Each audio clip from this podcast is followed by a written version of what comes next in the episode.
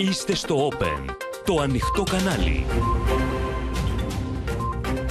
Κυρίες και κύριοι καλησπέρα σας. Είμαι η Ματίνα Παπαδέα. Ελάτε να δούμε μαζί τα νέα της ημέρας στο κεντρικό δελτίο ειδήσεων που αρχίζει τώρα. Πολεμικές ιαχές από Ερντογάν και τουρκικά μέσα ενημέρωσης. Πλησιάζουμε επικίνδυνα στα όρια μας, διαμηνεί στην Άγκυρα ο Υπουργός Εθνικής Άμυνας. Πόλεμος δημάρχων και πολιτική κόντρα για τη φωτιά στη Βούλα. Νέα πυρκαγιά στην Αρτέμιδα. Έρχεται κύμα κακοκαιρίας με καταιγίδες, χαλάζι και ισχυρούς ανέμους. Προειδοποίηση για πλημμύρες. Τα 2,5 ευρώ το λίτρο πλησιάζει η αμόλυβδη στην Αττική. Καλπάζουν οι τιμές στα τρόφιμα. Οργή Λαυρόφ για το μπλόκο της πτήσης του στη Σερβία. Πράσινο φως των Ηνωμένων Πολιτειών για μεταφορά πετρελαίου από τη Βενεζουέλα στην Ευρώπη. Πρόταση μομφής κατά του Μπόρις Τζόνσον αποφασίζει το Βρετανικό Κοινοβούλιο.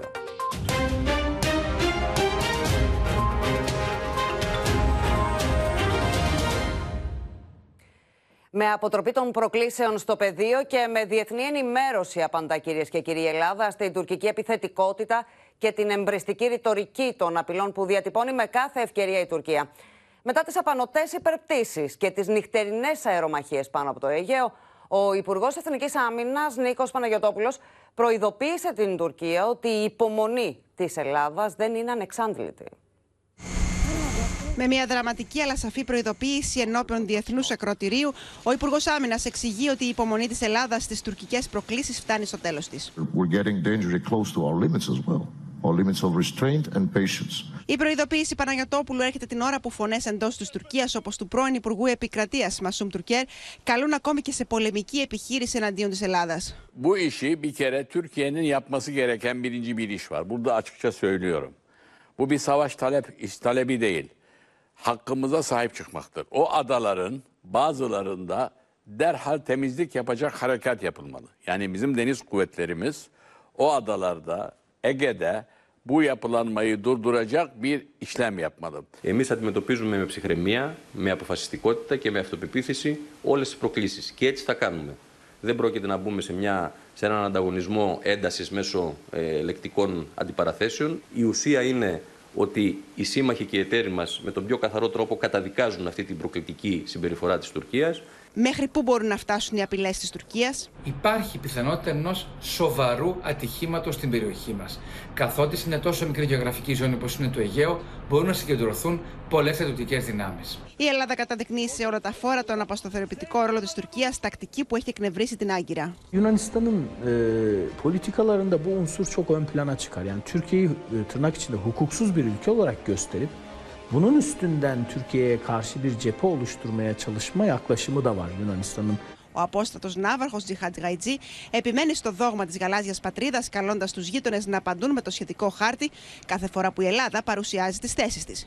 Yunanistan sivil haritasını gösteriyorsa artık İstanbul Üniversitesi tarafından yayınlanmış, hakemden geçmiş, uluslararası bir yayım olarak ortaya çıkmış Türkiye'nin mavi vatanını gösterir 462 bin kilometre karelik mavi vatan haritasını her yerde deklar ediniz. Μέχρι που θα το πάει δεν μπορεί να το πει κανείς. Ε, ε, εμείς πάντα συζητάμε, συζητάμε με πιθανότητες. Ε, το συμφέρει να δεν δημιουργήσει θερμό επεισόδιο ή δεν τον συμφέρει; Εκτιμώ πως δεν τον συμφέρει. Θα κερδίσει τίποτα παραπάνω με ένα θερμό επεισόδιο; Όλες τις τελευταίες εξελίξεις από αυτή την πορεία επικίνδυνης πόλωσης θα δούμε.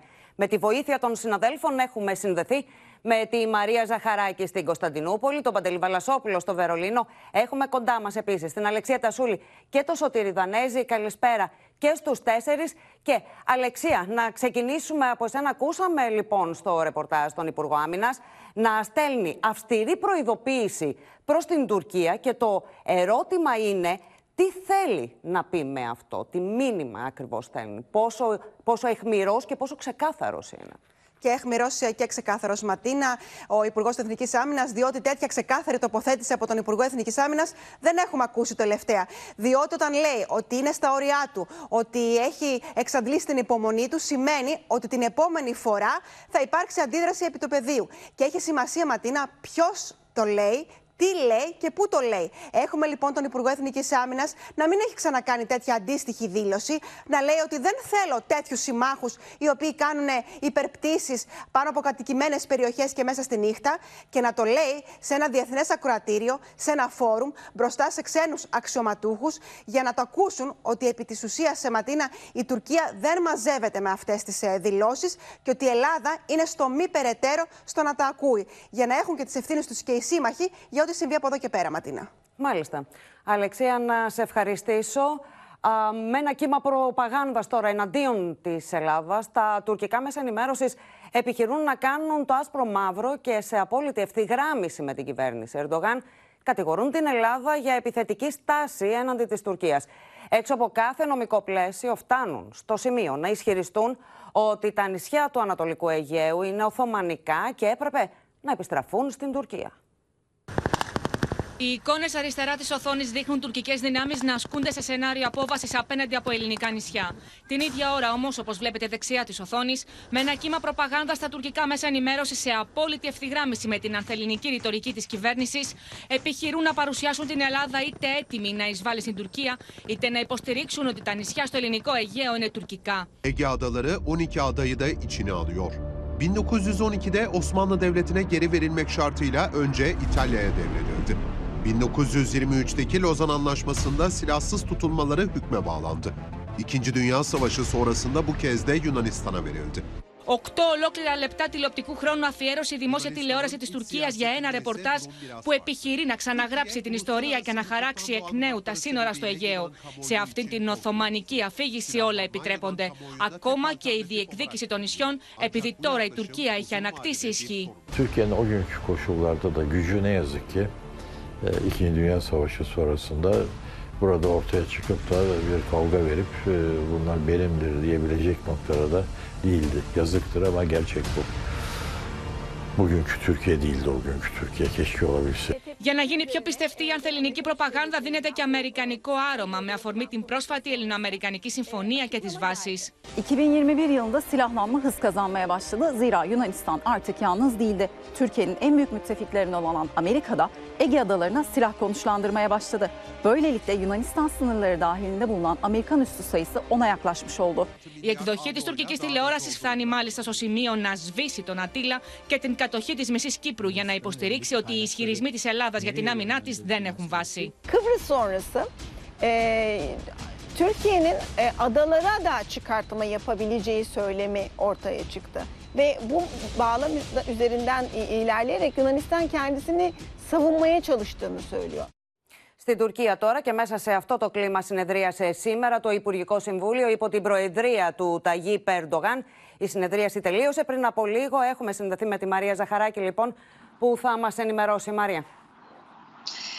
Κα- Καλό απόγευμα, Ματίνα. Ο, ο Τούρκος πρόεδρος πριν από λίγο έκανε δηλώσεις και θα λέγαμε ότι στις δηλώσεις αυτές έδωσε μηνύματα προς πάσα κατεύθυνση. Προς τη Συρία, προς το, προς το Ιράκ, προς την Ελλάδα, προς την Ανατολική Μεσόγειο. Η Τουρκία, είπε, είναι πλέον μια ανεξάρτητη χώρα που μπορεί να καθορίσει και να εφαρμόσει τις δικές της προτεραιότητες σε επίπεδο πολιτικής και σε επίπεδο ασφάλειας, στέλνοντας ουσιαστικά μήνυμα ότι η Τουρκία δρά πλέον μόνη της σε κάθε επίπεδο, σε Συρία, σε Αιγαίο, σε Ανατολική Μεσόγειο, χωρίς να λαμβάνει υπόψη της ότι βρίσκεται μέσα στο ΝΑΤΟ ή σε, όποια, σε οποιονδήποτε άλλο συνασπισμό. Σε αντιδιαστολή ίσως, ο κύριος Ερντογάν το λέει αυτό, με την Ελλάδα, την οποία προσπαθεί άγκυρα να εμφανίσει ως μια χώρα η οποία βρίσκεται υπό αμερικανική κυδαιμονία ουσιαστικά. Αυτό λέει. Ο κύριος Ερντογάν πρόσθεσε μάλιστα ότι η Τουρκία έχει ισχύ, έχει δύναμη. Είπε χαρακτηριστικά ότι έχουμε κάνει όλα όσα μας είπαν ότι δεν μπορούμε να τα κάνουμε. Μέχρι χθες μας το έλεγαν, είπε αυτός, αυτό, αλλά συνεχίζουμε και το κάνουμε μόνοι μας. Τώρα, αν θέλουμε όμως να περιγράψουμε το κλίμα που επικρατεί εδώ στην Τουρκία όσον αφορά τα ελληνοτουρκικά, θα λέγαμε ότι με τις απανοτές δηλώσεις που γίνονται σχεδόν κάθε μέρα, η Ελλάδα παρουσιάζεται στην τουρκική κοινή γνώμη κατά δύο τρόπους. Από τη μία μία η Ελλάδα ετοιμάζεται να επιτεθεί στην Τουρκία με τόσους εξοπλισμούς και που αγοράζει και με τόσες αμερικανικές βάσεις που έχει και από την άλλη παρουσιάζεται ότι φοβάται η Ελλάδα τη στρατιωτική υπεροχή της Τουρκίας και ειδικά στο Αιγαίο λόγω των ντρόουν και των προσφύγων και γι' αυτό χειρώνεται. Δηλαδή δίνουν μία αντιφατική εικόνα και επιτιθέμενη και αμυνόμενη η Ελλάδα. Ωστόσο, αυτό που αντιλαμβάνεται ε, κάποιος από την περιραίουσα ατμόσφαιρα είναι να έχει σηκωθεί εδώ ένας κουρνιαχτός. Η αλήθεια είναι πολύ μεγαλύτερος από άλλες περιόδους, ε, Ματίνα, χωρίς ωστόσο σημάδια ότι θα οδηγηθούν και οι χώρες σε κάτι πιο έμπρεχτο. Είναι ένας κουρνιαχτός σε λεκτικό και επικοινωνιακό επίπεδο από την πολιτική ηγεσία και από τα μίντια. Αλλά και σε επιχειρησιακό επίπεδο θα έλεγα ότι δεν διαφαίνεται κάτι τέτοιο. Δηλαδή ενώ δίνουν πολλές πληροφορίες για το πώς θα γίνει η επιχείρηση στη Συρία, αντίστοιχα δεν αναφέρεται καμία κινητικότητα προς την πλευρά του Αιγαίου. Άρα εδώ δεν θεωρείται, τουλάχιστον προς το παρόν, και το τονίζουμε το προς το παρόν, δεν θεωρείται ότι η Τουρκία για κάτι έμπρακτο, για, κάτι, για κάποια Μάλιστα. σύραξη, για κάποιο επεισόδιο και με την Ελλάδα. Αυτό που καταλαβαίνουμε, Μαρία, είναι ένα κρεσέντο ανθελληνικής ρητορικής, τόσο από πολιτική ηγεσία όσο και από μέσα ενημέρωσης. Να σε ευχαριστήσω. Τώρα, σε μια κρίσιμη συγκυρία για τα ελληνοτουρκικά, έρχεται την Πέμπτη στην Αθήνα η Γερμανίδα Υπουργός Εξωτερικών, ενώ θα ακολουθήσει η επίσκεψή της ε, στην Άγκυρα. Πάμε λοιπόν στον Παντελή Βαλασόπουλο. Παντελή, θα μπορούσε να σημαίνει αυτό ότι η κυρία Μπέρμποκ ίσως παίξει κάποιο ρόλο, θα μπορούσε ενδεχομένως να μεταφέρει κάποιο μήνυμα; Καλησπέρα. Έντονο γερμανικό άρωμα θα έχουν οι ελληνοτουρκικές σχέσεις αυτή την εβδομάδα. Όπως είπες και εσύ, το Σάββατο, καγκελάριο Σολτς με κύριο Μητσοτάκη, τον Πρωθυπουργό, στην Θεσσαλονίκη την Πέμπτη, δύο ημέρες πριν. Η Υπουργός Εξωτερικών της Γερμανίας, η Μπέρμποκ, θα έρθει στην Αθήνα, προερχόμενη από το Πακιστάν, και κατόπιν θα πάει και στην Άγκυρα. Στην Αθήνα θα συναντήσει τον Έλληνα Πρωθυπουργό, αλλά και τον κύριο Δένδια, στην Άγκυρα τον κύριο Τσαβούσογλου. Να πούμε ότι η επίσκεψη αυτή είχε προγραμματιστεί για το τέλος Φεβρουαρίου. Όμως ήρθε ο πόλεμος της Ουκρανίας, όλα πήγαν πίσω και θα είναι η πρώτη φορά ματίνα που η Γερμανίδα Υπουργός Εξωτερικών θα ασχοληθεί σοβαρά και με τα ελληνοτουρκικά. Όλο αυτό το καιρό όλες οι δραστηριότητες περιστρέφονται γύρω από το Ουκρανικό. Τώρα θα πρέπει να ασχοληθεί και με τα ελληνοτουρκικά. Η καγκελαρία στην, ε, στην ανακοίνωση που είχε κάνει στις δηλώσεις την προηγούμενη Τετάρτη έλεγε μέσα ανάμεσα σε άλλα ότι εάν θέλουν η Ελλάδα και η Τουρκία ο μόνος δρόμος για λύση των προβλημάτων είναι ο διάλογος στα πλαίσια του διεθνούς δικαίου και αν οι δύο χώρες θέλουν μπορεί η Γερμανία να παίξει ξανά διαμεσολαβητικό ρόλο. Θα παίξει η κυρία Μπέρμποκ αυτό το ρόλο; Δεν το γνωρίζουμε αυτή τη στιγμή. Γιατί δεν ξέρουμε εάν η Τουρκία θέλει την κυρία Μπέρμποκ για διαμεσολάβηση. Γιατί; Γιατί η Τουρκία με ανακοίνωση που είχε βγάλει την περασμένη Πέμπτη κατηγορούσε το Βερολίνο για μονομέρεια υπέρ της Ελλάδος. Μπορεί να κάνει κάτι τέτοιο, θα το δούμε. Πάντως, εάν υπάρχουν κάποια μηνύματα που πρέπει να σταλούν προς την Τουρκία, στην Άγκυρα, από την Αθήνα, αυτός που θα το κάνει θα είναι η κυρία Μπέρμποκ. Αυτή θα αναλάβει αυτή την πρωτοβουλία, καθώς αυτή τη στιγμή ναι. Αθήνα και Άγκυρα δεν επικοινωνούν. Ναι, Επίσης να... πούμε... Ναι. Ναι, Επίσης να πούμε ότι η κυρία Μπέρμποκ θα πρέπει στην Τουρκία να μιλήσει και για άλλα πράγματα. Είναι το θέμα Σουηδία-Φινλανδία που εμποδίζει η Τουρκία στην είσοδο στο ΝΑΤΟ. Θα κάνει επίθεση η Τουρκία στη Συρία. Τι θα γίνει με το προσφυγικό; Είναι μια ολόκληρη μεγάλη παλέτα θεμάτων που πρέπει να συζητήσει η κυρία Μπέρμποκ και να βάλουν κάτω. Θέλουν οι Τούρκοι τα όπλα, θα δώσει τα υποβρύχια. Πολλά τα ερωτηματικά. Πιστεύουμε να ανοίξει τις, ε, το, τα χαρτιά της και στην Αθήνα Τέλος να σου πω ότι η κυρία Μπέρμποκ σύμφωνα με τις δημοσκοπήσεις είναι η δημοφιλέστερη Γερμανίδα πολιτικός, προηγείται κατά πολύ όλων των υπολοίπων, θεωρείται ότι κάνει εξαιρετική δουλειά ως Υπουργός Εξωτερικών. Ματίνα. Μάλιστα. Να ευχηθούμε πάντως, πολλά όντως τα ερωτήματα, να ευχηθούμε ότι η κυρία Μπέρμποκ δεν θα ξεχάσει όσα είχε εξαγγείλει προεκλογικά. Είχε πει να μην σταλούν τα έξι υποβρύχια από τη Γερμανία στην, ε, στην Τουρκία. Να σε ευχαριστήσω πολύ. Ο κίνδυνος θερμού επεισοδίου μεταξύ Ελλάδας ε, και Τουρκίας είναι πιο κοντά από ποτέ, εκτιμά ο γνωστός παρουσιαστής του CNN Turk, ε, Χακάν Τσελίκ. Ο Τούρκος δημοσιογράφος, μιλώντας στο Open και τη Γεωργία Γαρατζιώτη, δηλώνει πως η Τουρκία, βλέποντας την Ελλάδα να αναβαθμίζει την εξοπλιστική της δύναμη, νιώθει να απειλείται. Unfortunately, there seems to be a risk of military conflict between the two countries, and the possibility looks higher than previous years. Turkey considers Greece to be excessively uh, and dangerously armed, especially in, in islands. This time, I really fear about that, and I hope in both countries should be aware of it, should work on it. We should decrease the possibility of the conflict of the military military conflict. We see that the opposition in Turkey is also pushing the Turkish president to act against Greece. What is your opinion? I don't think that the, the main opposition party, CHP, uh, supports any kind of a military conflict between the two countries. They believe that the AK Party government made uh, concessions uh, to Greece on the island and took a step back.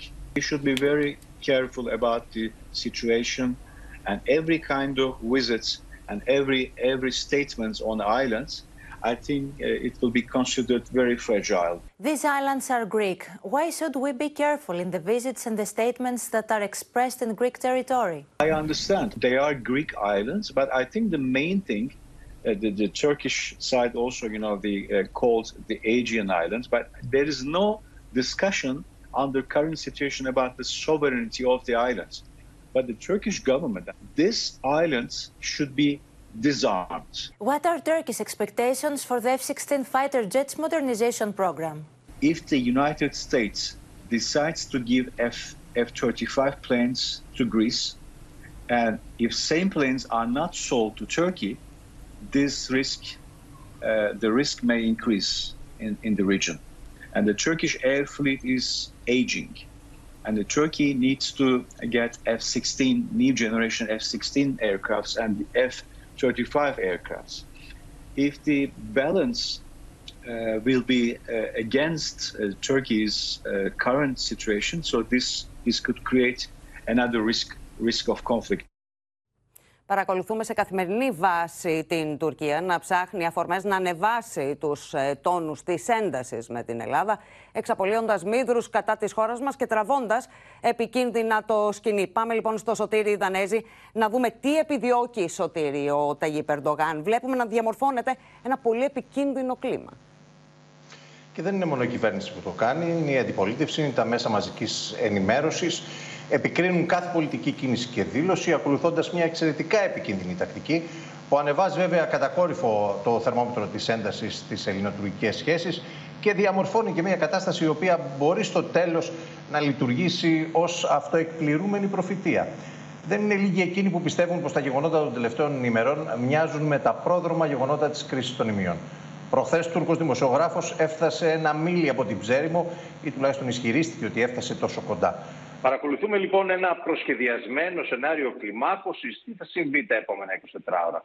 Θα δούμε ακτεωρούς του τουρκικού λιμενικού στην Ψέριμο, ίσως κάποιο τουρκικό πολεμικό πλοίο; Η Τουρκία δημιουργεί συνθήκες όμοιες με αυτές ε, των ημείων; Και αν ναι, σχεδιάζει ένα θερμό επεισόδιο; Η κατάσταση σήμερα πάντως είναι διαφορετική από την εποχή της κρίσης των ημείων για πολλούς λόγους. Δύο από τους σημαντικότερους είναι πρώτον πως η Ελλάδα δεν ρίχνει λάδι στη φωτιά δεν ε, ταΐζει ρητορικά την ένταση όπως τότε. Αυτό είναι το καλό. Το κακό και ο δεύτερος λόγος είναι πως ο αμερικανικός παράγοντας δεν έχει την ίδια ισχυρή απήχηση και παρέμβαση στην τουρκική ηγεσία όπως τότε.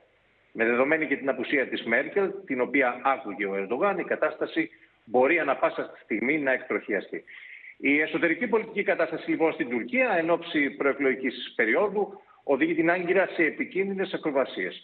Την ίδια ώρα η Αθήνα φαίνεται να διεκδικεί στην περιοχή τον στρατηγικό ρόλο που διεκδικούσε με τη θέση Τουρκία. Και αυτό το κάνει σφυριλατώντα ισχυρές σχέσεις με ΗΠΑ, Γαλλία, Ισραήλ και Αίγυπτο. Αναλυτές σημειώνουν τώρα πως ο Ερντογάν, ο οποίος δίνει αγώνα πολιτικής επιβίωσης, καλό θα είναι να μην μπει στον πειρασμό που μπήκε ο Πούτιν χωρίς να υπολογίσει τις συνέπειες που βλέπει να υφίσταται τώρα η Ρωσία στην Ουκρανία. Μάλιστα. Να ευχαριστήσω πολύ και τον Σωτηρή Δανέζη και τους υπόλοιπους συναδέλφους και εμείς κυρίες και κύριοι Να αλλάξουμε θέμα στο μεγάλο θέμα της φωτιάς ε, του Σαββάτου που ξύπνησε άσχημες μνήμες από την περσινή καταστροφή. Συνεχίζεται το μπαλάκι ευθυνών για τη μεγάλη φωτιά που προκάλεσε σοβαρές ζημιές σε σπίτια και οχήματα στο πανόραμα της Βούλας. Αυτοψία του Όπεν αποκαλύπτει νέες πιθανές αιστείες ανάφλεξης λίγα μόλις μέτρα από το σημείο που σταμάτησε η φωτιά του Σαββάτου. Δύο 24 ώρα μετά τη μεγάλη πυρκαγιά που έκαψε σπίτια στο πανόραμα της Βούλας, η αυτοψία του Open καταγράφει ορολογιακές βόμβες με έφλεκτα υλικά έτοιμες να εκραγούν στη βάρη. Όπως η παράνομη χωματερή με ελαστικά που φαίνεται ακόμη και από τον δορυφόρο. Περίπου 300 μέτρα από το σημείο που σταμάτησε η φωτιά, η οποία κατευθυνόταν προς τη Βάρη, υπάρχει μια μικρή χωματερή από ελαστικά φορτηγών. Πρόκειται δηλαδή για καύσιμη ύλη και κανείς δεν θα ήθελε να φανταστεί τι θα μπορούσε να είχε συμβεί σε περίπτωση που οι φλόγες έφταναν μέχρι εδώ. Είναι ευθύνη των ιδιοκτητών να μην ε, περισυλλέγουν και να μην αποθηκεύουν έφλεκτα υλικά, ούτως ώστε σε περίπτωση φωτιάς, η οποία πλησιάζει ή θα διέρθει από την περιοχή, να μην λειτουργήσουν ως πολλαπλασιαστές. Λίγα μέτρα μακριά υπάρχει υποσταθμός του ΔΔΕ, ο οποίος στο εσωτερικό του είναι γεμάτος ξερά χόρτα που μπορούν να γίνουν φυτίλοι για την εκδήλωση νέας πυρκαγιάς. Και αν έφτανε η φωτιά εδώ στο υποσταθμό των 150.000 βολτ, ξέρετε μέχρι που δίνει ρεύμα αυτός; Μέχρι τον Άγιο Κοσμά. Και όλα αυτά ενώ συνεχίζεται το μπαλάκι ευθυνών για τη φωτιά που ξεκίνησε από τη Γλυφάδα και έφτασε μέχρι τη Βάρη. Πρέπει να μας υποδείξει ο Δασάρχης και ο, ο ΔΔΕ τι ακριβώς πρέπει να γίνει με έναν υποσταθμό που τον βλέπουμε εδώ.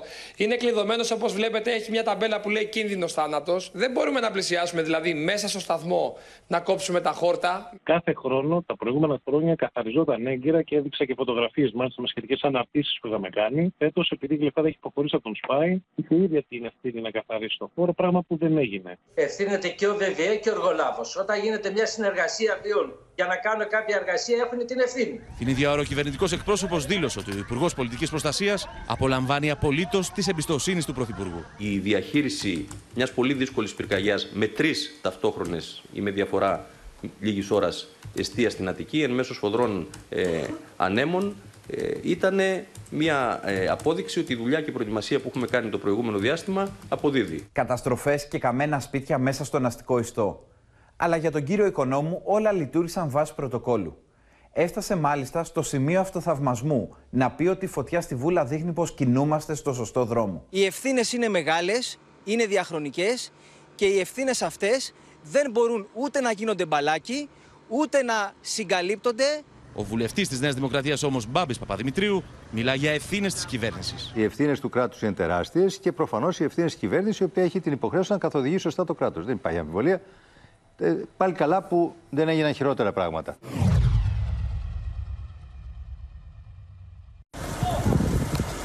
Ξεκίνησαμε να φύγουμε προς τα κάτω ήταν πολύ τρομακτικό. Τρομοκρατημένοι κάτοικοι της Λούτσας περιγράφουν τις στιγμές αγωνίας που έζησαν όταν είδαν τις φλόγες να πλησιάζουν απειλητικά στα σπίτια τους. Πήγε να σώσει αυτό το σπίτι εκεί και έπεσε από εκείνη τη μάντρα.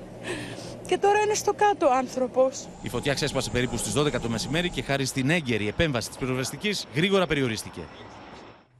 Πάμε να δούμε τώρα τα νεότερα για τη μεγάλη φωτιά που ξέσπασε το Σάββατο με τη βοήθεια της ε, Μίνας ε, Καραμίτρου. Μίνα, η πυροσβεστική ερευνά την ε, περίπτωση να πρόκειται για εμπρισμό; Σε μία περίπτωση και τα στελέχη της πυροσβεστικής Ματίνα αναφέρονται στην περίπτωση που ξέσπασε ξαφνικά πυρκαγιά κοντά στο νεκροταφείο της Βάρης.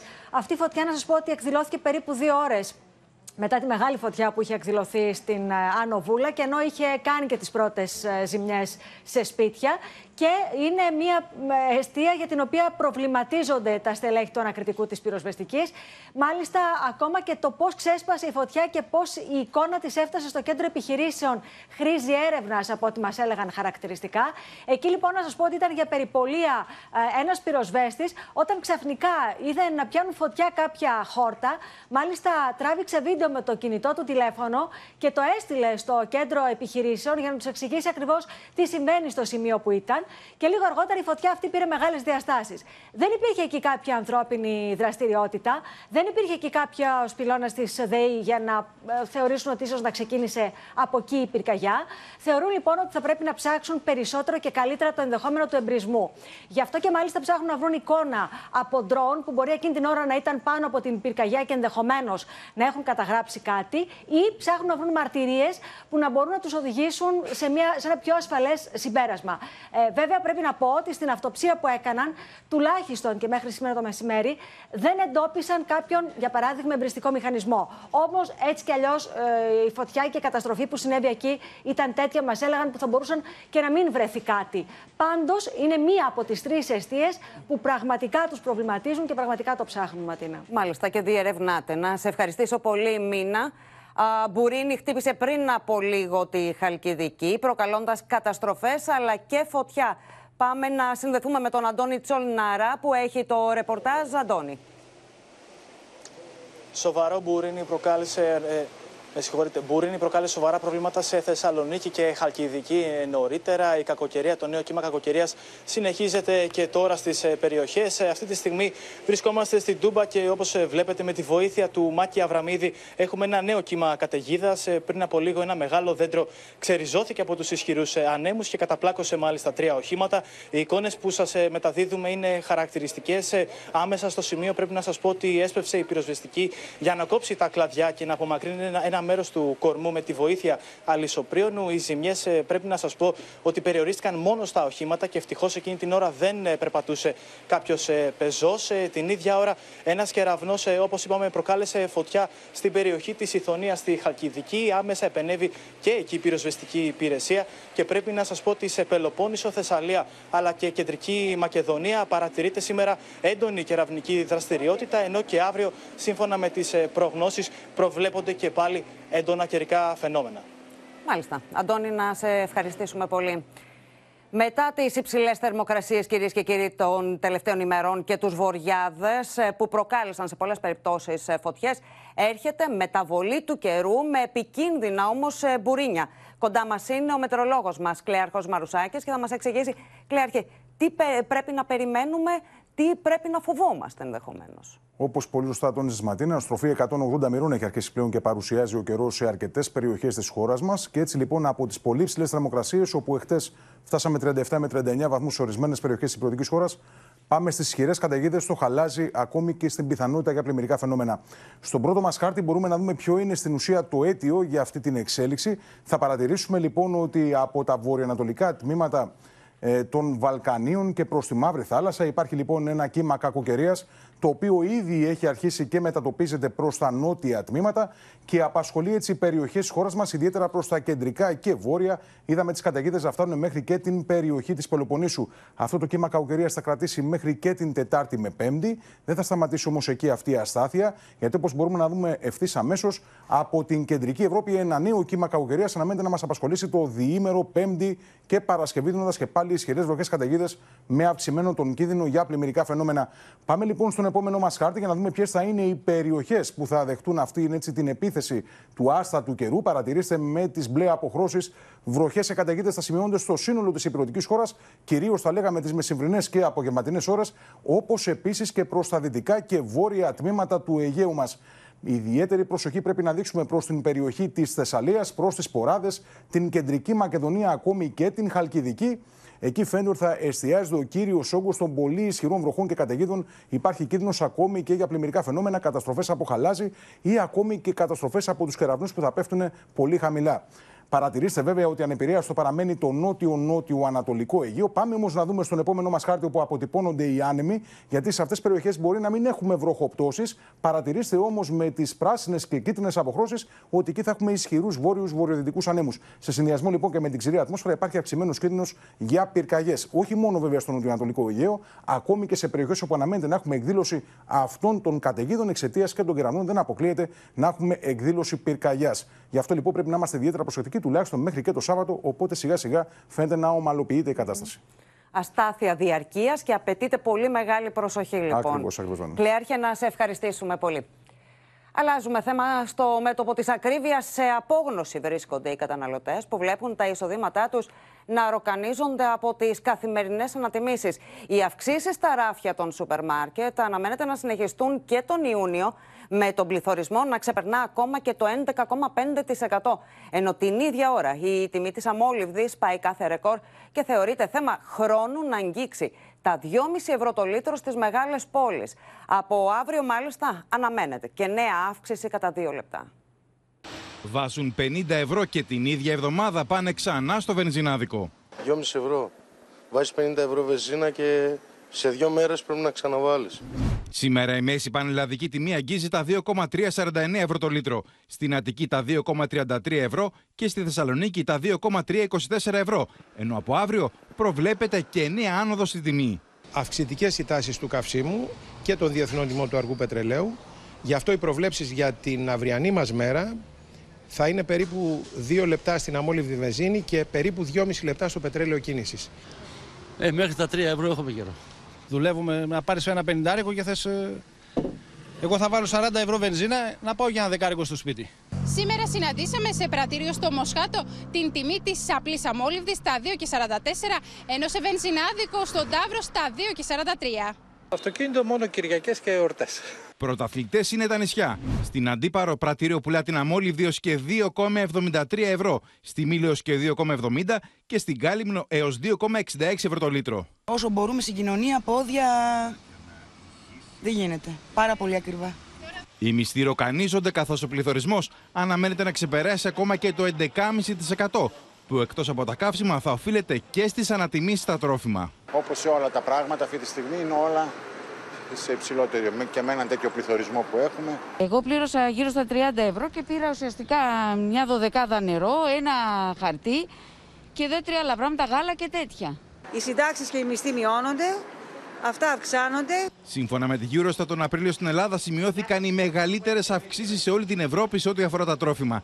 Ενδεικτικά οι πατάτες ανέβηκαν κατά 15,8%, το κρέας 14,3%, τα λαχανικά 13,8% και το ψωμί 11,1%. Με την κυβέρνηση να αφήνει ανοιχτό το ενδεχόμενο μείωση του ΦΠΑ σε βασικά είδη διατροφής. Είναι σίγουρο ότι κάτι τέτοιο σε όποιο προϊόν γίνει αποτελεί βεβαίως ένα α, μεγάλο δημοσιονομικό κόστος άμεσο για τον προπολογισμό μας, αλλά ταυτόχρονα δεν είναι απόλυτα βέβαιη η αποτελεσματικότητα της παρέμβασης αυτής. Τα στοιχεία για τον πληθωρισμό αναμένονται από την Ελστάτ την ερχόμενη Πέμπτη. Πιο κοντά στην απευθείας επιδότηση της βενζίνης στην Αντλία φαίνεται πως βρίσκεται το οικονομικό επιτελείο. Ο Βασίλης Τσεκούρας θα μας πει τι σχεδιάζει, Βασίλη, το Υπουργείο Οικονομικών προκειμένου να μειωθούν οι τιμές στα καύσιμα. Είναι νούμερο ένα πονοκέφαλος Ματίνα αυτή την ώρα, οι τιμές των καυσίμων.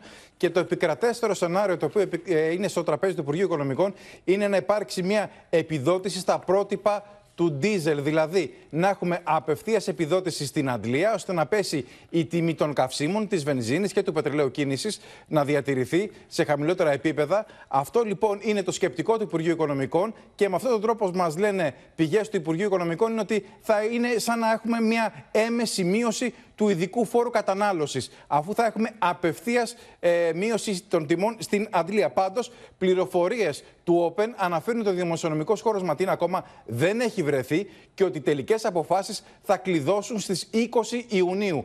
10 μέρες δηλαδή πριν λήξει ε, η ισχύ του Fuel Pass. Με αυτή την επιδότηση δηλαδή που έχουν πάρει οι οδηγοί με συγκεκριμένα κριτήρια, τα 40 ευρώ το μήνα που μπορούν να χρησιμοποιήσουν για να α, βάλουν στα τεπόζιτά τους βενζίνη.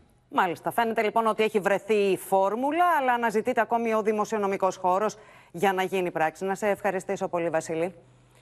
Μεταφορά πετρελαίου από τη Βενεζουέλα αποφάσισε η Ευρώπη σε μια προσπάθεια να καλύψει τις ανάγκες που θα προκύψουν από το εμπάργκο στο ρωσικό πετρέλαιο. Με τις επιπτώσεις να έχουν φτάσει στις τσέπες των Ευρωπαίων, οι Ηνωμένες Πολιτείες άναψαν το πράσινο φως παρά το αμερικανικό εμπάργκο στο Καράκας.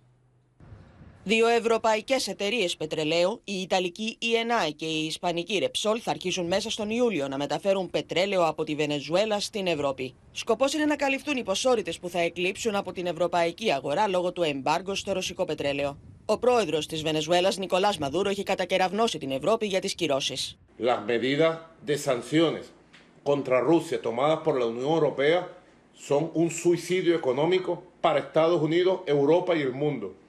Esas decisiones que tomaron ayer en la noche se revuelven como un boomerang. El petróleo se disparó hoy a 123 dólares el barril y va para arriba. Αν και έχουν επιβάλει κυρώσεις εδώ και δύο χρόνια στο Καράκα, οι Ηνωμένες Πολιτείες ενέκριναν την κίνηση με την προπόθεση πως το πετρέλαιο που θα φύγει από τη Βενεζουέλα θα πάει στην Ευρώπη και δεν θα μεταπολιθεί αλλού. Ελπίζουμε αυτές οι κινήσεις των Ηνωμένων Πολιτειών να ανοίξουν τον δρόμο για την πλήρη άρση των παράνομων κυρώσεων που πλήττουν όλο το λαό μας. Η Ευρώπη νιώθει ήδη τι επιπτώσει από το εμπάργκο του ρωσικού πετρελαίου. Στην Εστονία η τιμή των καυσίμων έχει εκτοξευθεί και οι πολίτε δυσκολεύονται πια να γεμίσουν τα ρεζερβουάρ των αυτοκινήτων του. We go to work using public transportation, but uh, you know our lifestyle depend on moving around. We have kids living away from us, so we have to have to drive to get there, and you know we don't drive less. We pay more for the gas. Στη Γερμανία η κυβέρνηση για να λύσει το πρόβλημα της ακρίβειας στα καύσιμα καθιέρωσε ένα εισιτήριο 9 ευρώ απεριορίστων διαδρομών για τα μέσα μαζικής μεταφοράς σε όλη τη χώρα, διευκολύνοντας τους πολίτες να αφήσουν στην άκρη τα αυτοκίνητά τους. Στη Βρετανία τώρα κρίσιμη είναι η απόψινή βραδιά για τον Μπόρις Τζόνσον. Ο Βρετανός Πρωθυπουργός αντιμετωπίζει πρόταση μομφής που κατατέθηκε από τους ίδιους του τους βουλευτές. Ήδη παρετήθηκε ο υπεύθυνος κατά της διαφθοράς με τον Τζόνσον να στέλνει ενωτική επιστολή στους συντηρητικούς βουλευτές καλώντας τους να μην τον καταψηφίσουν. Uh, the, the threshold of 15% of the parliamentary party seeking a vote of confidence in the Prime Minister has been passed. Το σκάνδαλο με τα κορονοπάρτι μέσα στην Downing Street φαίνεται να κοστίζει ακριβά στο Βρετανό Πρωθυπουργό. Ο βουλευτής των συντηρητικών Γκράχαμ Μπρέιντι ανακοινώνει πως έχει πλέον τις 54 υπογραφές που χρειάζεται από τους συντηρητικούς σε σύνολο 359 βουλευτών του κόμματος για να καταθέσει πρόταση μορφής κατά του Μπόρις Τζόνσον και οι διαδικασίες είναι άμεσες. That vote will take place between 6 and 8 o'clock this evening.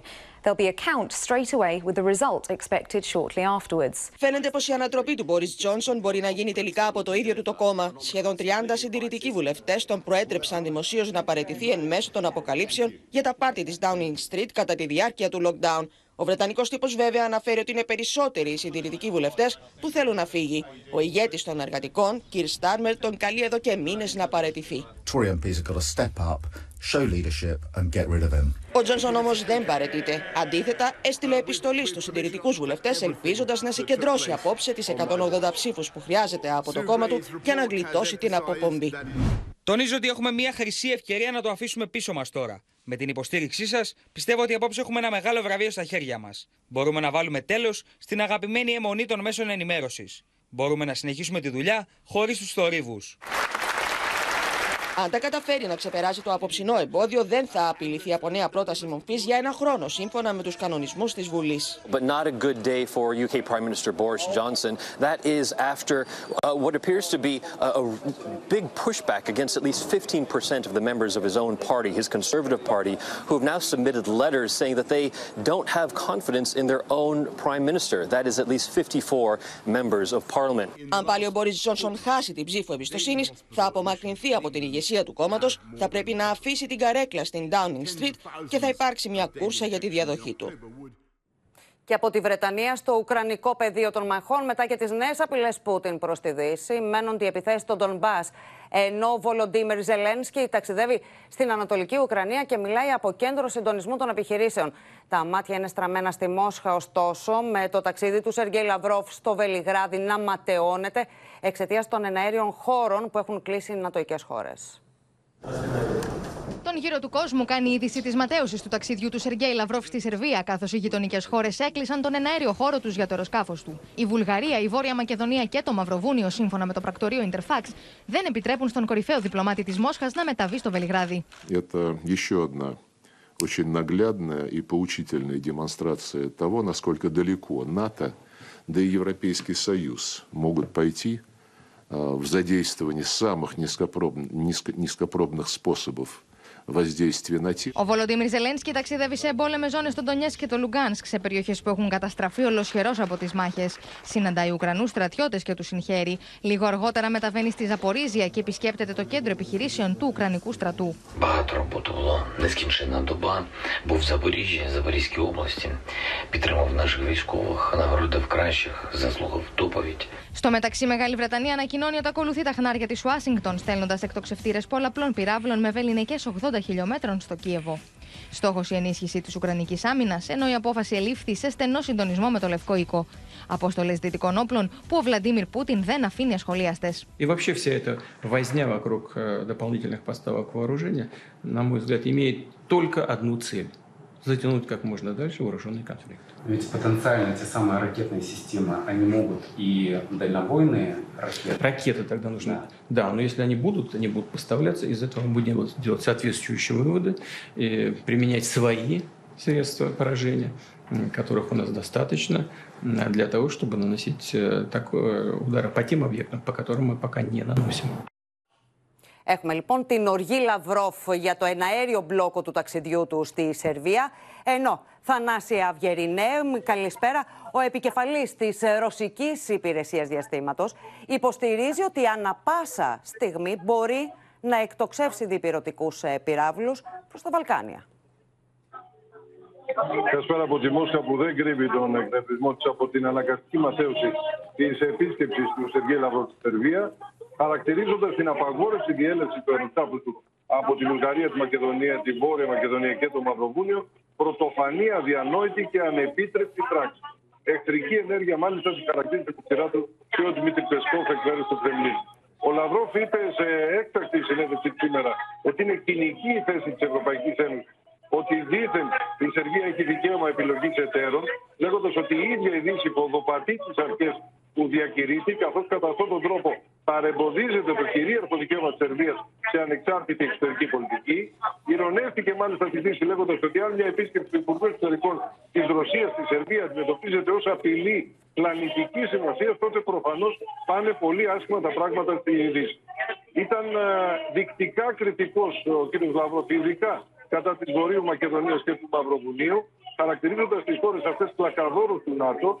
Τώρα είτε αποκαλύφθηκε γιατί χρειάζονταν την Ατλαντική Συμμαχία οι χώρες αυτές για να δημιουργήσουν ένα αντιρωσικό φράγμα γύρω από τη Σερβία. Προειδοποίησε μάλιστα Δύση και Κίεβο ότι όσο πιο κοντά στα ρωσικά σύνορα φέρνουν πυροβόλα όπλα μεγάλους βεληνικού, τόσο πιο μακριά θα αποθεί ο ρωσικός στρατός του Ουκρανούς να ζει όπως επιλέξει, χαρακτήρισε τον Ουκρανικό στρατό. Τέλος, όπως είπε, ο Δημήτρη Ραγκόζιν, επικεφαλής της Ρωσικής Διαστημική Υπηρεσίας, έγραψε στο λογαριασμό του στο Twitter ότι ο πύραυλος Αρμάτ, ο διυπηρετικό αυτός, ένας από τους πιο εξελιγμένους, να γιατί είναι καλός, γιατί δεν θα ζητήσει άδεια πτήσης από τους δειλούς Βούλγαρους, γράφει επιλέξη, τους μισήκακου Ρουμάνους και τους Μαυροβούνιους που πρόδωσαν την κοινή μας ιστορία, όπως ακριβώς και από τους λοιπούς Σουηδούς. Βέβαια, θα έλεγα πως αυτό μάλλον αναδεικνύει το κλίμα που επικρατεί στη ρωσική πρωτεύουσα. Δεν είναι ευθεία απειλή από την πολιτική ηγεσία, γιατί βέβαια ο κύριος Ραγκόζιν είναι απλώς ένας αξιωματούχος. Δεν έχει σχέση με την πολιτική ε, διαχείριση της ε, Ρωσίας. Μάλιστα. Θανάση Αυγερινέ, να σε ευχαριστήσουμε πολύ.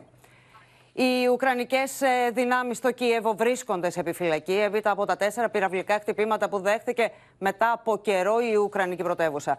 Στρατιώτες παραμένουν στα χαρακόμματα και δίχως να αποχωρίζονται λεπτό τον οπλισμό τους, παρακολούθησαν τον αγώνα που έδωσε η Εθνική Ομάδα Ποδοσφαίρου της χώρας τους για την πρόκριση στα τελικά του Παγκοσμίου Κυπέλου.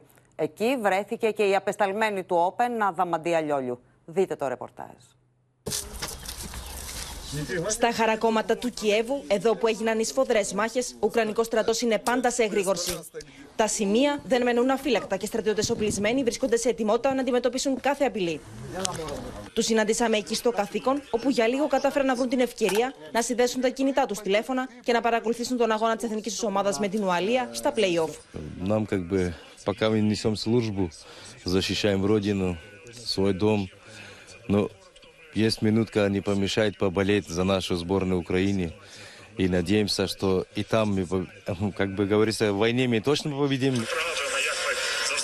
Άντρες και γυναίκες του Ουκρανικού στρατού με όπλα στα χέρια βρίσκονται πάντα σε εγρήγορση και επιφυλακή εδώ στα χαρακόμματα του Κιέβου. Και μπορεί το μέτωπο του πολέμου να είναι ενεργό, ενεργό όμως είναι και το μέτωπο στο ποδόσφαιρο. Αυτήν την ώρα παρακολουθούν τον αγώνα Ουκρανία-Ουαλία, υποστηρίζοντας την εθνική ομάδα της χώρας τους να πάρει το εισιτήριο για το παγκόσμιο κύπελο στο Κατάρ που θα διεξαχθεί στις αρχές Νοεμβρίου. Κάθε νίκη είναι σημαντική.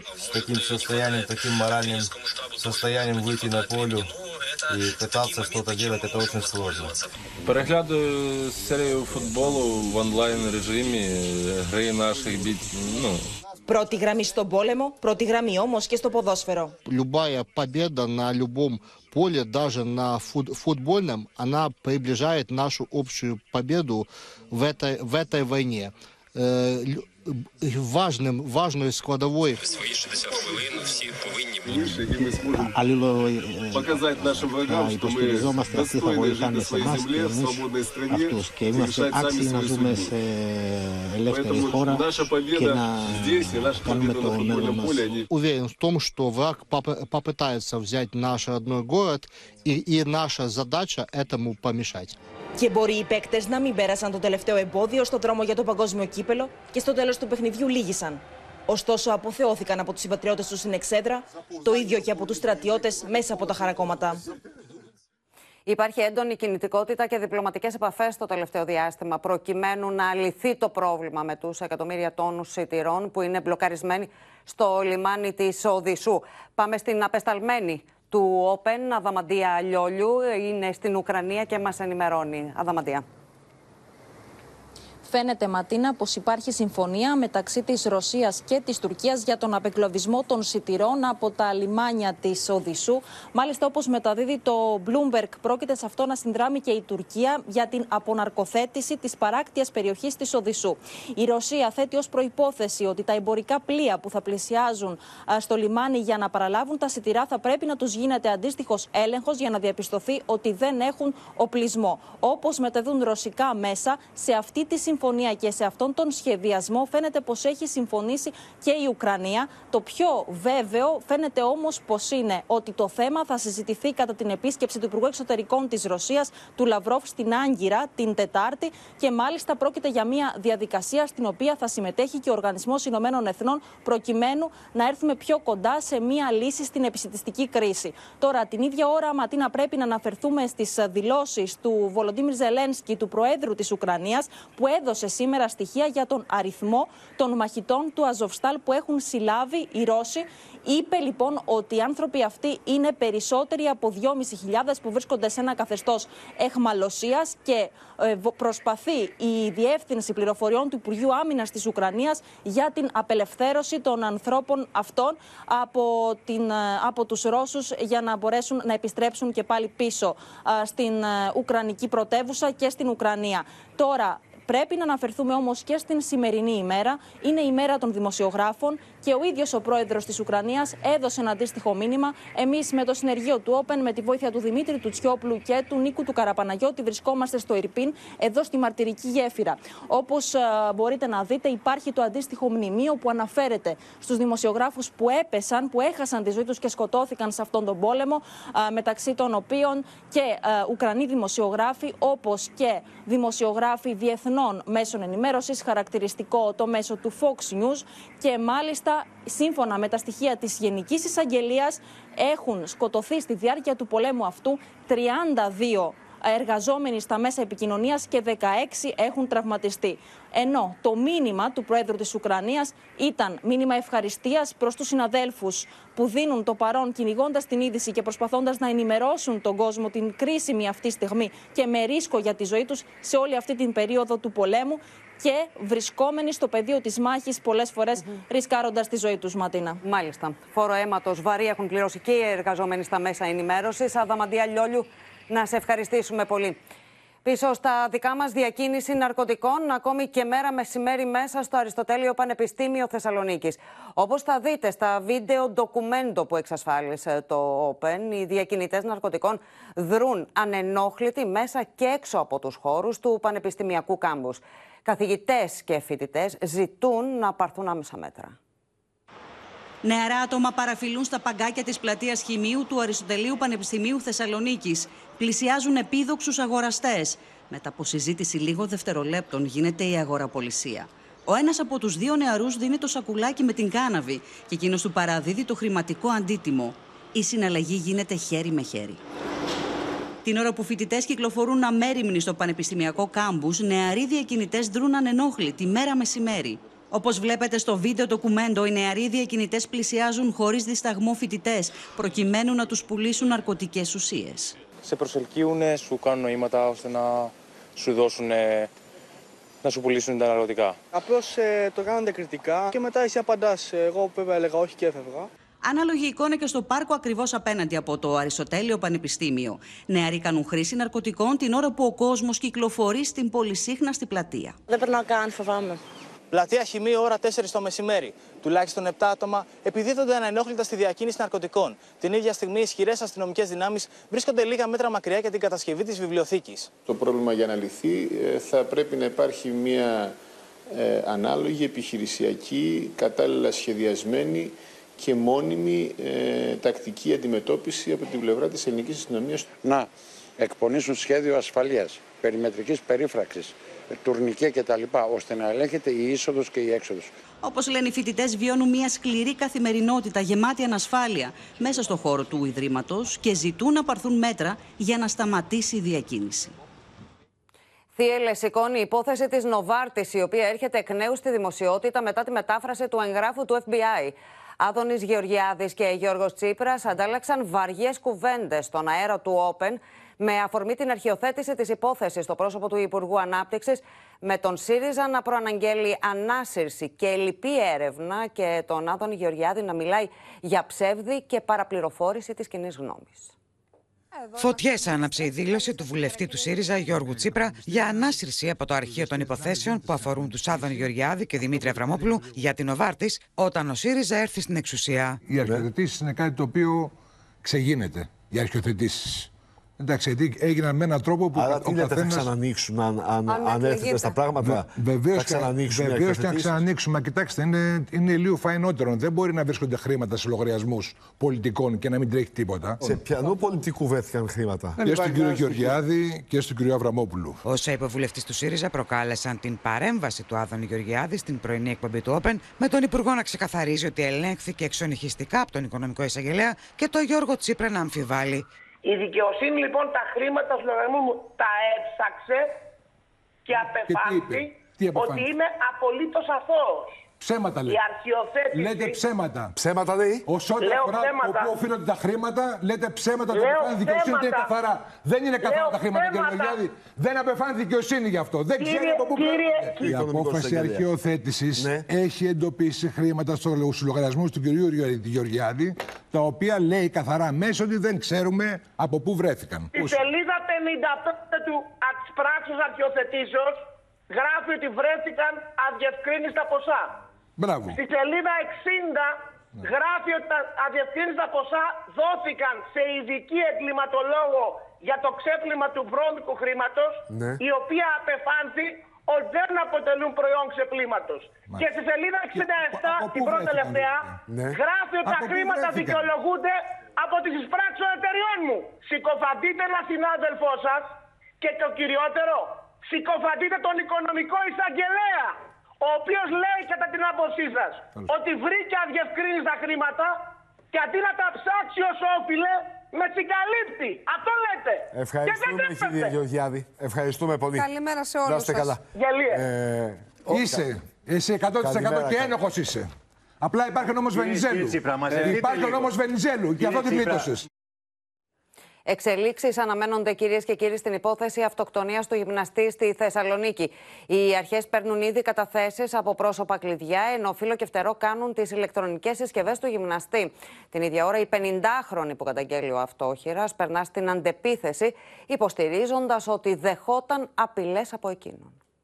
Ο κύκλος των καταθέσεων άνοιξε στην ασφάλεια Θεσσαλονίκης για την υπόθεση της αυτοκτονίας του γυμναστή, όπως διέταξε η εισαγγελία. Μέσα στις επόμενες ώρες αναμένει να λάβει κλίση και η 50χρονη γυναίκα, την οποία φωτογράφησε ο αυτόχειρας μέσω ηλεκτρονικού μηνύματος ως τον άνθρωπο που τον οδήγησε στην αυτοκτονία. Ήδη αρνείται τα πάντα και περνά στην αντεπίθεση. Λίγες μέρες πριν την αυτοχειρία του ανθρώπου αυτού, τα μηνύματα αυτά άρχισαν να προσλαμβάνουν και άλλες διαστάσεις απειλητικές εκβιαστικές, τρομακτικές. Σύμφωνα με το δικηγόρο τη, η 50χρονη σκόπευε να καταθέσεις ασφαλιστικά μέτρα εναντίον του γυμναστή, όμως την πρόλαβε το τραγικό γεγονός. Ζητώ συγγνώμη από όλους όσου με αγαπάνε και τους πλήγωσα με την πράξη μου. Δεν φταίει κανείς. Η χρήση φαρμάκων με οδήγησε στο να πάρω αυτή την απόφαση. Αν με αγαπάτε, θέλω να προσευχηθείτε για την ψυχή μου. Συγγνώμη, Πάτερ, ο αχάριστος γιος σου. Συγγνώμη, Θεέ μου. Έγραψε ο γυμναστής σε ιδιόχειρο μήνυμά του που έδωσε σε εκείνη όπως υποστηρίζει. Αρχές Σεπτέμβρη του 2021, τότε γράφτηκε σε μια απόπειρά του να επανασυνδεθεί το ζεύγος. Η 50χρονη με την αναφορά της ζητά από εισαγγελικές και αστυνομικές αρχές την άρση τηλεφωνικού, ηλεκτρονικού αλλά και τραπεζικού απορρίτου προκειμένου να αποδείξει την αθωότητά της. Την ίδια ώρα, φίλοι του γυμναστή περιγράφουν έναν άνθρωπο δοτικό που βρέθηκε στο τέλμα λόγω της μεγάλης ανιδιοτελεία του. Τον εκμεταλλεύτηκαν στο έπακρο, όχι απλά τον εκμεταλλεύτηκαν. Για να φτάσει ο Γιώργος να δείξει τόση εμπιστοσύνη σε έναν άνθρωπο, προφανώς ε, του έδινε τέτοια πατήματα. Η 50χρονη υποστηρίζει ότι τόσο η ίδια όσο και τα παιδιά της βρίσκονται σε άσχημη ψυχολογική κατάσταση, αφού το επίμαχο ηλεκτρονικό μήνυμα που περιλάμβανε πορνογραφικό υλικό με πρωταγωνίστρια την ίδια, απεστάλλει από τον αυτόχειρα μεταξύ άλλων στο Λύκειο που μαθήτευε η 17χρονη κόρη της. Η Βασίλισσα Ελισάβετ, η οποία απουσίαζε από τις περισσότερες εκδηλώσεις του Πλατινένιου Ιωβιλέου, εμφανίστηκε στο μπαλκόνι του Μπάκιγχαμ, εκπλήσοντας ευχάριστα τα πλήθη. Είχε προηγηθεί μεγαλειώδης παρέλαση που επισφράγησε τους εορτασμούς για τα 70 χρόνια στον θρόνο. Τα βλέμματα όμως έκλεψε ο τετράχρονος Λούις του πρίγκιπα Βίλιαμ και της Κέιτ Μίτλετον, που έδειξε να μην καταλαβαίνει από βασιλικά πρωτόκολλα, χαρίζοντας γκριμάτσες στους φωτογράφους. Η Βασίλισσα Ελισάβετ, η οποία απουσίαζε από τις περισσότερες εκδηλώσεις του πλατινένιου Ιωβιλέου της, εκπλήσει τα πλήθη και βγαίνει στο μπαλκόνι του Μπάκιγχαμ μαζί με όλη τη βασιλική οικογένεια. Η 96χρονη Βασίλισσα, ντυμένη στα πράσινα, χαμογελαστή, χαιρετάει τα πλήθη. There was only one finale the crowds had wanted, and they got it. The Queen stepping out once again. Είχε προηγηθεί μια μεγαλειώδης παρέλαση για τους εορτασμούς των 70 χρόνων της στο θρόνο στο δρόμο που οδηγεί στο Μπάκινγχαμ. Μάλιστα, σε χρυσή άμαξα προβαλόταν και το ολόγραμμα της Ελισάβετ από τη νεαρή της ηλικία. Χιλιάδες άνθρωποι είχαν συγκεντρωθεί μπροστά από τα ανάκτορα στο τέλος της παρέλασης.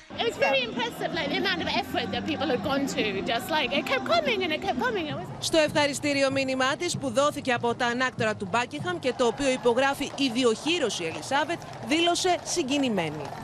Είμαι βαθιά συγκινημένη που τόσοι άνθρωποι βγήκαν στους δρόμους για να γιορτάσουν το πλατινένιο Ιωβιλέο μου. Αν και μπορεί να μην παρακολούθησα κάθε εκδήλωση προσωπικά, η καρδιά μου ήταν μαζί σας και παραμένω αποφασισμένη να σας υπηρετήσω όσο καλύτερα μπορώ με τη στήριξη της οικογένειάς μου. Τα βλέμματα όμως δεν τράβηξε μόνο η Βασίλισσα στο μπαλκόνι, αλλά και ο Λούις, ο τετράχρονος γιος του πρίγκιπα Βίλιαμ και της Κέιτ Μίτλεντον που με τις γκριμάτσες και τους μορφασμούς του έγινε ο αγαπημένος των φωτογράφων, αφού λόγω του νεάρου της ηλικίας του δεν έδειξε να αντιλαμβάνεται από βασιλικά πρωτόκολλα. Μάτε Κέιτ Μίτλεντον τον συμβούλευε να κάτσει φρόνιμος. Στο τέλος έκανε στη μητέρα του μία μεγάλη αγκαλιά για να την καλοπιάσει. Μια ευρεία γκάμα καινοτόμων υπηρεσιών στον τομέα της ναυτιλίας φέρνει η Orbit Global με τη διοίκηση της εταιρείας να ανακοινώνει σε μια λαμπρή εκδήλωση που διοργανώθηκε με αφορμή την έναρξη των Ποσειδονίων, την είσοδο της εταιρείας στην αγορά και την ίδρυση νέων θέσεων εργασίας στην Ελλάδα. Δυναμικό μπάσιμο στην ναυτιλιακή αγορά κάνει η Orbit Global, προσφέροντας καινοτόμα τεχνολογικά εργαλεία μέσω των οποίων αναβαθμίζονται σημαντικά οι λειτουργίες της γέφυρας και των τηλεπικοινωνιών. Σε μια λαμπρή εκδήλωση σε ένα εμβληματικό κτίριο στο λιμάνι του Πειραιά, που διοργανώθηκε με αφορμή την έναρξη των Ποσυντονίων, παρουσία στελεχών του χώρου και εκπροσώπων της πολιτείας, η εταιρεία παρουσίασε το χαρτοφυλάκιό της που φέρνει μια νέα διάσταση στην ναυτιλιακή αγορά. Είμαστε μια πηγή ανάπτυξης και διανομής καινοτόμων τεχνολογικών λύσεων που αποτελούν τη βάση για τη διασφάλιση της απόλυτης αξιοπιστίας πλεύσης και της απρόσκοπης επικοινωνίας. Η Orbit Global, όπως τονίστηκε και στην εκδήλωση, βελτιώνει εύκολα και γρήγορα την απόδοση κάθε ναυτιλιακή εταιρείας συμπεριλαμβανομένων των επιβατικών πλοίων και των κουρασγερόπλοίων. Είναι αυτή η εταιρεία, η οποία στο επίπεδο της τεχνολογίας θα προσφέρει πολλές και σημαντικές υπηρεσίες στην αναβάθμιση λειτουργίας και της γέφυρας και των επικοινωνιών. Η εταιρεία είναι αποτέλεσμα της συνένωσης με τη γερμανική εταιρεία MBS που παρέχει για παραπάνω από 40 χρόνια υπηρεσίες δορυφορικών κέντρων ευρυζωνικότητας και δικτύων. We are really happy to be part of Orbit um, and we're doing the best to help them to support um, with our knowledge in the land, in the teleport sector, to make the best product. Η Orbit Global ανακοίνωσε παράλληλα το άνοιγμα νέων θέσεων εργασίας στην Ελλάδα. Έχουμε δημιουργήσει εδώ 60 νέες θέσεις εργασίας. Θέσεις που θα γίνουν 100 σε δύο χρόνια από τώρα. Μέχρι σήμερα τις υπηρεσίες εταιρείας χρησιμοποιούν 500 πλοία παγκοσμίως. Και στο σημείο αυτό ολοκληρώθηκε το κεντρικό δελτίο ειδήσεων. Μείνετε στο Open αμέσως μετά η ξένη αστυνομική σειρά Private Eyes και στις 9. Μην χάσετε τη ξένη ταινία Transporter 3 με τον Jason Statham. Κυρίες και κύριοι, ευχαριστούμε που μας εμπιστευτήκατε για την ενημέρωσή σας. Από όλους εμάς, καλό σας βράδυ.